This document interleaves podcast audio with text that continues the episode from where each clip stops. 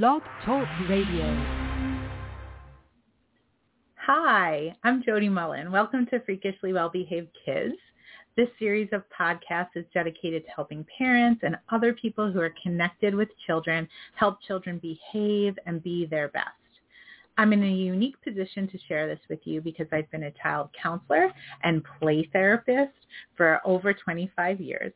I'm also a mom I learned many of the lessons from my child clients and my own children that I'm going to share with you today. It informed my parenting as well as my parent coaching and consulting.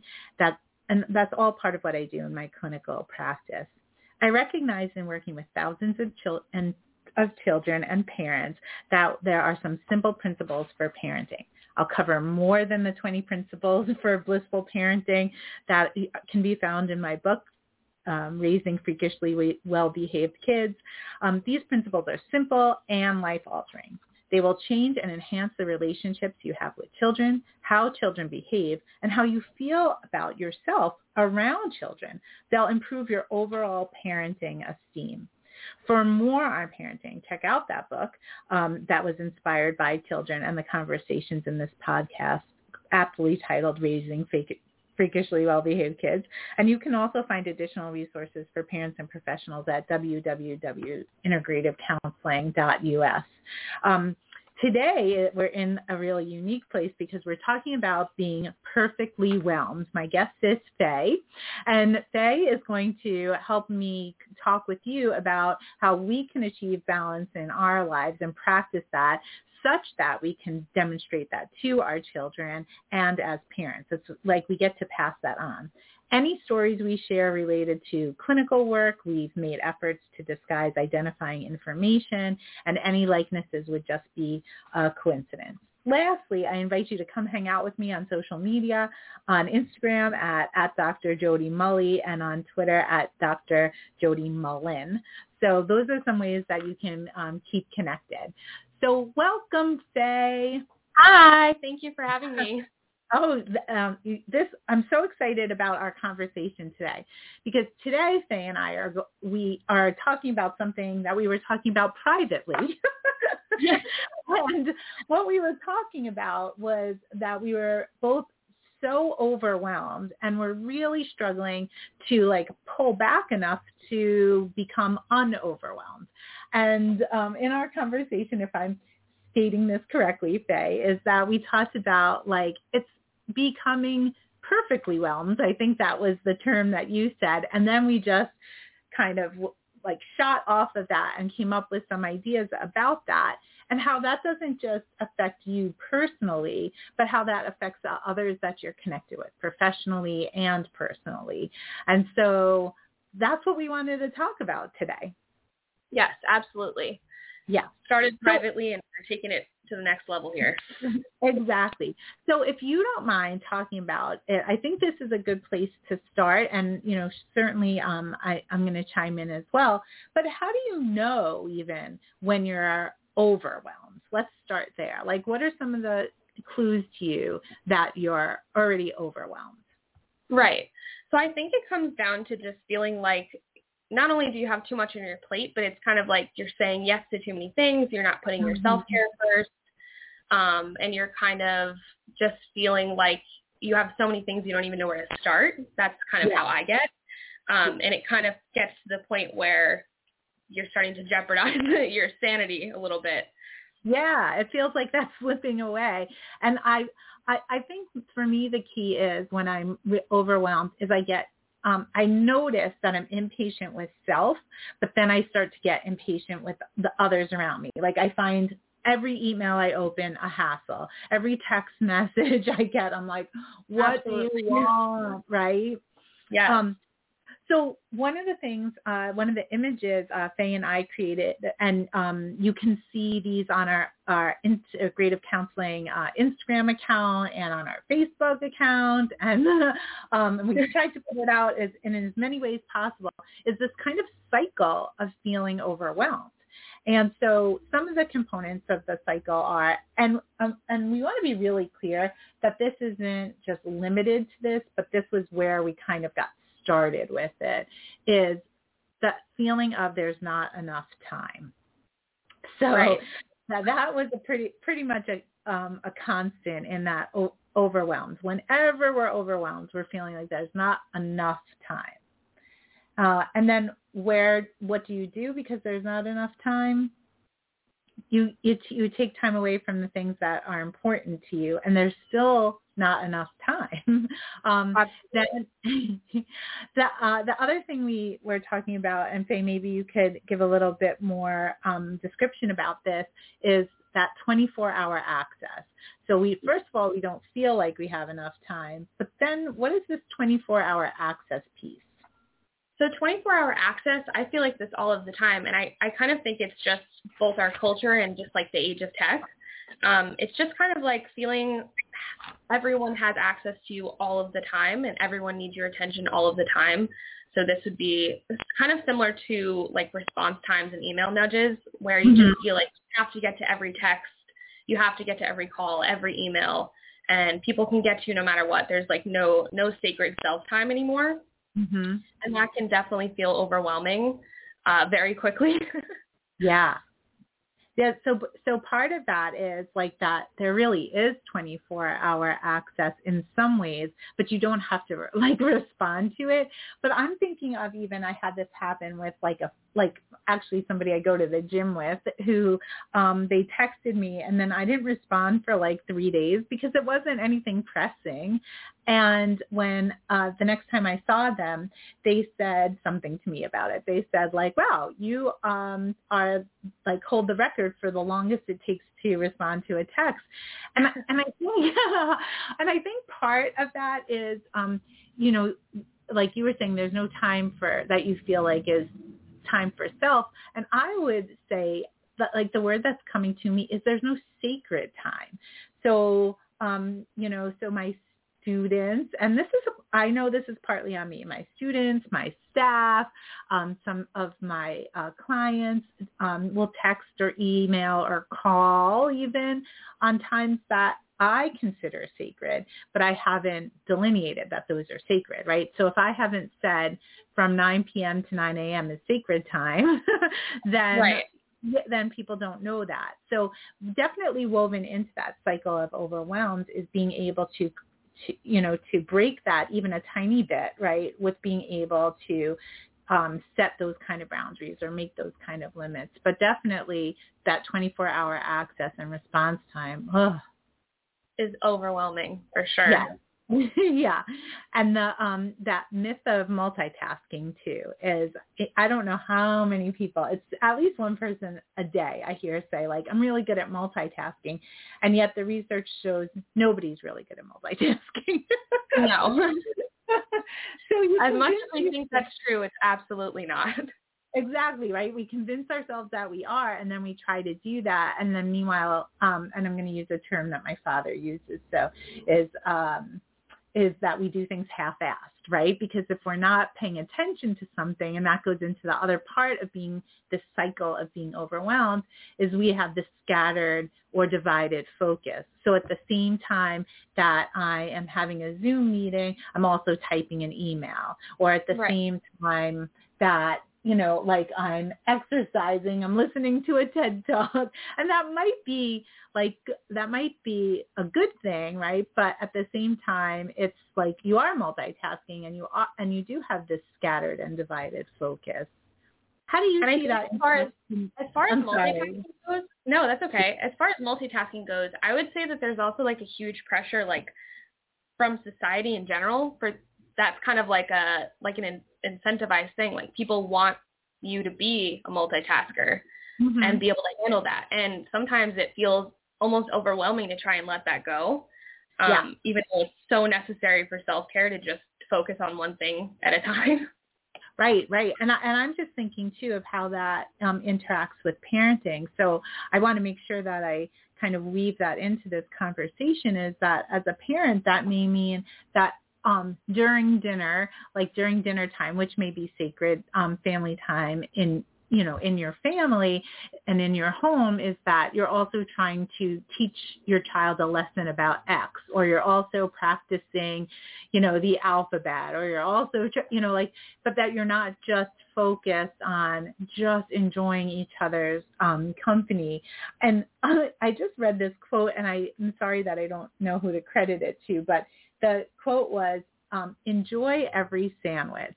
And I thought like besides like but besides making sure that we are like being mindful when you know when we're having the sacred time of you know sharing a meal or eat just even um a coffee ourselves is the the that enjoy every sandwich is like that whole idea of not multitasking right if i'm enjoying a sandwich and I don't even know if I could enjoy a sandwich or enjoy a coffee or enjoy a fresh bowl of berries. I couldn't enjoy that if I'm also doing something else. It's impossible.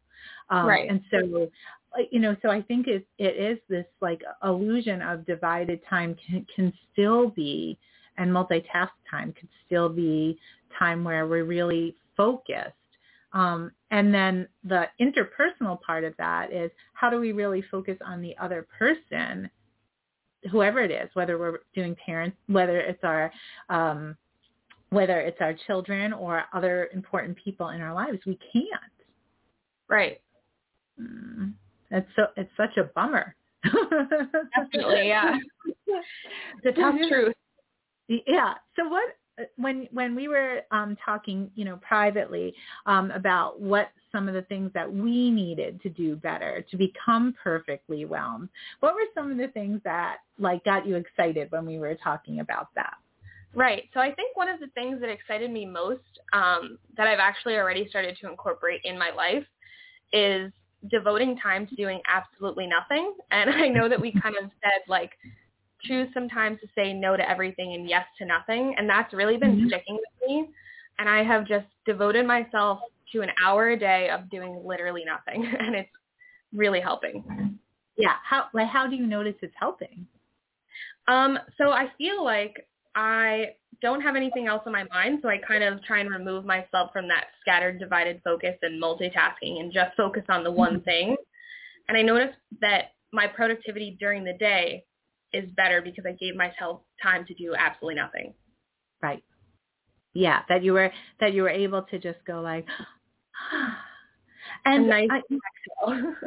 What what did you say? I'm sorry, I missed. A nice exhale. A nice exhale, yeah. And I think about like how important that is to also mod, you know, to model for our children, or to model for the children in your classroom, or you know, to model for the people in your life. Is that like I'm going to take time um, for myself, and and one of the things that behind the scenes, Faye and I um, kind of dared each other to do was to do some of these things that we're saying um, would be complementary to becoming perfectly whelmed and just, you know, kind of have the opportunity to um, just sit with them and and and have some feedback related to that. So one of the things that I did um, that we're suggesting is I downsized my to-do list. And by that, um, I found what worked for me is I still have my daily to-do list, but I cr- I pick two things to cross off of it that can wait till the next day, and so I kind of rotate them through. Um, and because I'm putting too much on my to-do list, and I think what happens when we do that um, is that then uh, when we get to the end of the day and we now we need to either stay up later and sacrifice sleep or we go, I couldn't get it done, we're mean to ourselves. Either way, we're being mean to ourselves, which keeps us in that cycle of being overwhelmed. So if I get to the end of the day and I'm like, oh, I haven't done everything, I, you know, stink, then I'm being mean to myself. And then if I'm like, you know what, I'm just going to stay up and ex- until I finish this, then I'm not getting enough sleep. And that just creates this cycle. Um, so downsizing my to-do list was um, in the past week or so has been very helpful. Yeah, definitely. And, um, and another thing is making a list of things that overwhelmed me. That's like one of these things that I have noticed has helped me a lot. So I made a list of things that overwhelm me and then a list of things that help me relax. And for everything that overwhelms me, I try and like counterbalance, you know, counteract it with something that, that does the opposite reaction. mm-hmm. to to reinforce that perfectly whelmed. Yeah, yeah, and and I think when we you know we were thinking of these, um, the other thing is that sometimes the things that um, kind of counteract that overwhelms and get you to perfectly well aren't going to work. So you need many of those things because right. I mean sometimes for me a run will work. Other times a run just makes me anxious because I'm thinking of all the things I need to do when I'm done with that run. So it's not so it doesn't always get me to that to that place. Um, so we you know that is something that we wanted to make sure that um, you know we spoke about today is that sometimes those things that work aren't going to work. They don't work every time. And to be able to have, you know, some backups, um, especially as you're juggling multiple and I think this is, uh, you know, one of the keys is juggling multiple roles. So even in our just our professional work or our our work at, you know, as homemakers, we're juggling prof- many, many roles. And I think that, you know, becomes part of like, okay, again, the exhale. right. Absolutely. And, and Faye, could you talk a little bit about like, um, you know, one of the things in your bio is that you're, you know, a full-time marketing professional with more side hustles than you can count. How did that get that way? Right. So just me in general, I've always kind of been like a workaholic. That's just something mm-hmm. that's genuinely been a thing for me since I was, you know, 14 or 15. I've had a job since then, never stopped working. Um, so I, I tend to sign myself up for as many things as possible, and it kind of removes the pleasure from me a little mm-hmm. bit. So my blog started out as, as an outlet, and now it's kind of a source of income, believe it or not. Um, so it kind of I think that's also just like American hustle culture. Like that's expected of people that are my age right now to just kind of work and work and work and work. And we tend to turn hobbies. I, I mean, this is what I what I hear from people that are also my age that do this. We turn hobbies and things that we enjoy into some sort of monetary gain. Right. And that can definitely become overwhelming really quickly and, and end up being the direct opposite of what the original intention was. Yeah. Um, to create something to enjoy. yeah, and that's where that the things I want to do, the things I need to do, and the things other people want me to do um, comes into play, right? Is that like the because it was a hobby, it used to be a thing you wanted to do, right. and then something shifted, and um, you and you know, there is like our financial and economic advantages to this, but now it became a thing you need to do. And then when once you have customers and connections, then it becomes a thing other people want you to do. Oh Absolutely. my goodness, right? Right. Yeah. So um so the making sure I think that we have some of those things in our daily lives and in our connections with um, you know, for those of us who are parents, our connections with our children, that there are things I want to do. Um, I, I think of uh, this for me. This is um, where it really hits home. When I feel when I don't feel overwhelmed, when I have time, I like love making meals for my family. I love making, you know, um, like the entire thing, like even, des- you know, desserts. I love baking for my family. But um, if I don't have time, it goes from a thing I want to do and that I enjoy, and that comes from like a place of uh, joy and love to a, uh, what am I, what are we going to have for dinner? I don't want to, make, there's nothing here. I don't want to make anything. And, and, and I don't enjoy making the, I don't enjoy making dinner, I, or, which is typically the meal we have together. Um, and then, um, I don't enjoy eating it either. And I, and I'm I'm not in that place of being able to enjoy my family because I'm like, sorry, this dinner is like blah, but I was uninspired. But it, be, it became something that I needed to do because of being over, because I was already overwhelmed versus something I wanted to do. Right. Yeah, and I think finding a balance between like all of those different things, the things I want to do, things I need to do, and things other people want me to do, I think mm-hmm. that really does like even just looking at that from like picking something small. So for me, it's biking. Biking is something I'm never going to try and monetize or turn into a side hustle. it's something that I enjoy. No one else wants me to do it. No one needs me to do it. And it's not something I need to do. So that's like my one thing that I want to do just for myself. Mhm. And I think finding things in each of those categories is is perfectly healthy. Yeah, uh, and I love that you say that too, is because like um, that might take people a moment, right, to figure out what is it that does not isn't something I have to do and isn't something I have to do for somebody else. You know, Right. it's like, do I have, and brings me joy. Do I have those things? Because that, I, I think right there, Faye, you really captured when you're, when you can become perfectly whelmed is when you have that. When you have that Right. bike ride, regardless, is like, then I can become perfect, perfectly whelmed because those other things um, are easier to do when I've, when I have done something for myself. Absolutely. And I think so another example of this is um, yesterday I went to yoga with a girlfriend. So typically for me, yoga is just something that I want to do. I do it on my own. Um, but she ended up saying like, let's go to a class. So we went to a class together. So that kind of turned into things I want to do, but it's also something that someone else wants me to do. And that doesn't Mhm. mean that I less, but it kind of feels like another thing on my plate. And I think it's important to remember that you're absolutely allowed to say no to things that other people want you to do in Yeah. order to be perfectly well. Well, and how and and what that means about you, right? Because I think one of the things that we sometimes do is when we say no, then we also eat, whether it's to our children or whether it's to our friends or to our partners or to our parents, whoever we're saying no to, um, oftentimes we ta- we attach something to that, right? So, Right. um, and that and then that just like that feeling on the inside of guilt which is usually the one that goes with it then Definitely. that becomes like uh i'm you know i'm uh, i i did something wrong because i set a boundary. I said no. But how important that actually is in, um, into being uh, perfectly whelmed. Because if you said uh, I think one of the things we talked about, right, and, um, and I think it's worth mentioning again, is that when you are when you are saying yes to something that you don't want to do and doesn't serve you, you're saying no to you. You're, you're like, yeah. Talk about that because that really resonates with you. I can hear it in your voice. yeah, so I I think this is not just me, but I think a lot of people could probably relate to this.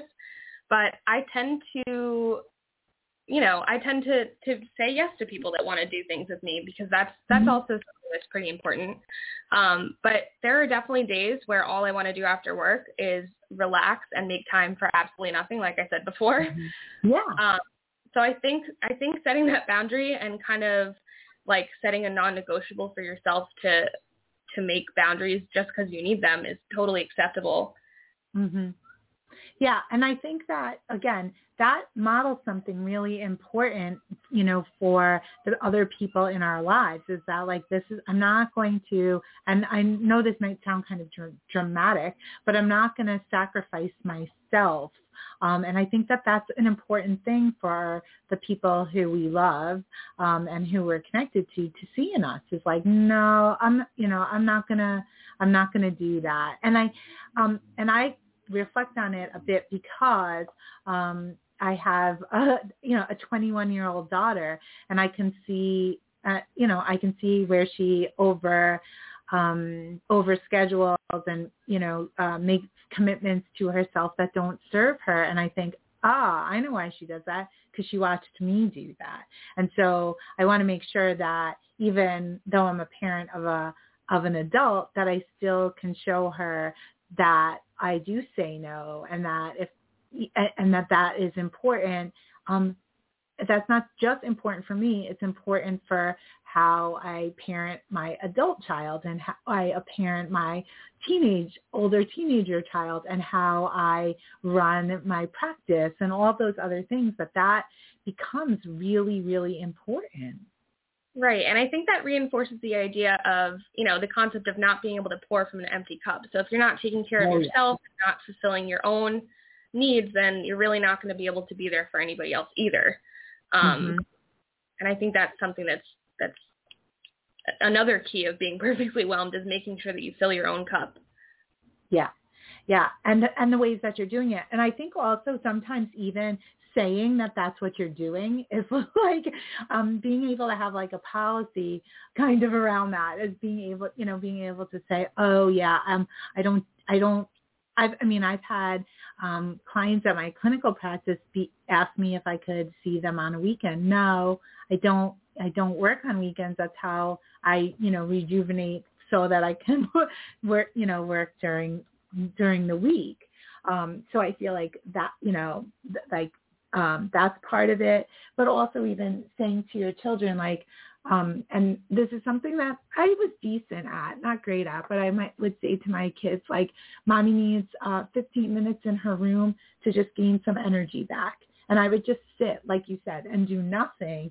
But I sometimes just needed to sort of settle down because one of the things I noticed, you know, as a, like I said earlier, as a parent, is my patience would run thin. And then when my patience is running thin, is I'm not good at really anything. I'm not the best counselor and clinician that I can be. I'm not certainly not the best parent or partner that I could be.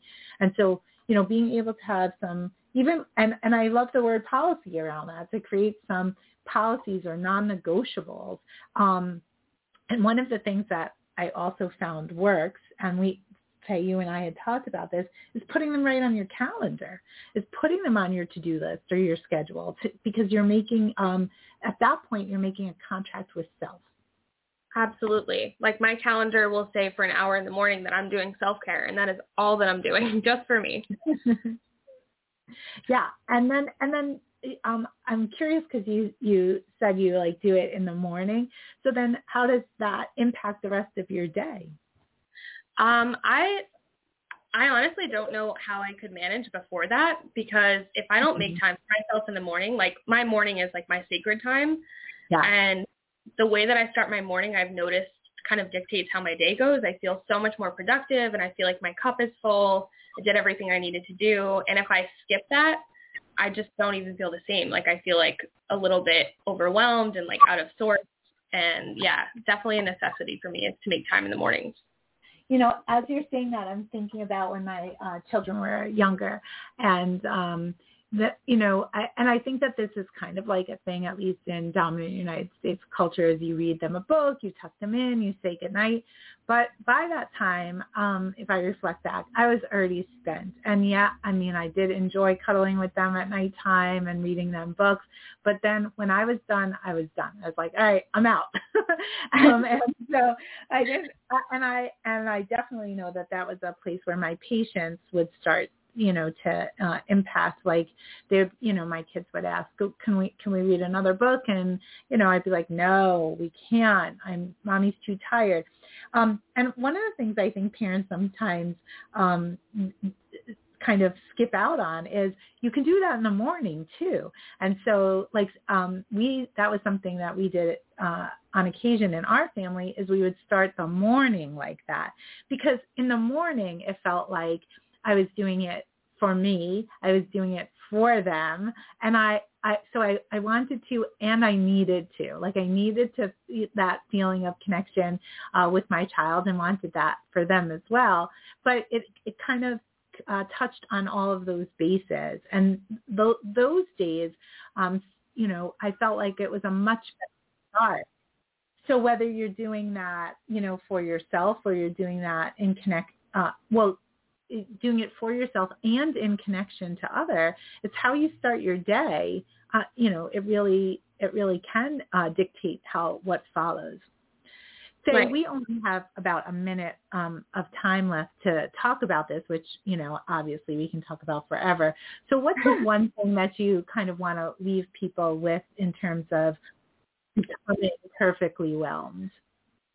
Um, I would say that the the thing that really resonates with me the most is is the finding balance between all of these things in your life and and being able to say no both to yourself being you know putting yeah. too much on your plate and saying no to others that's definitely mm-hmm. the most important for me and the most life changing yeah so yeah, thank you for uh, you know emphasizing that. And I would say this may seem silly, but do it out loud. So when you're when you're crossing things off your to-do list, or when you're you know is to just honor that and say like, nope, that's too much. It can wait till tomorrow.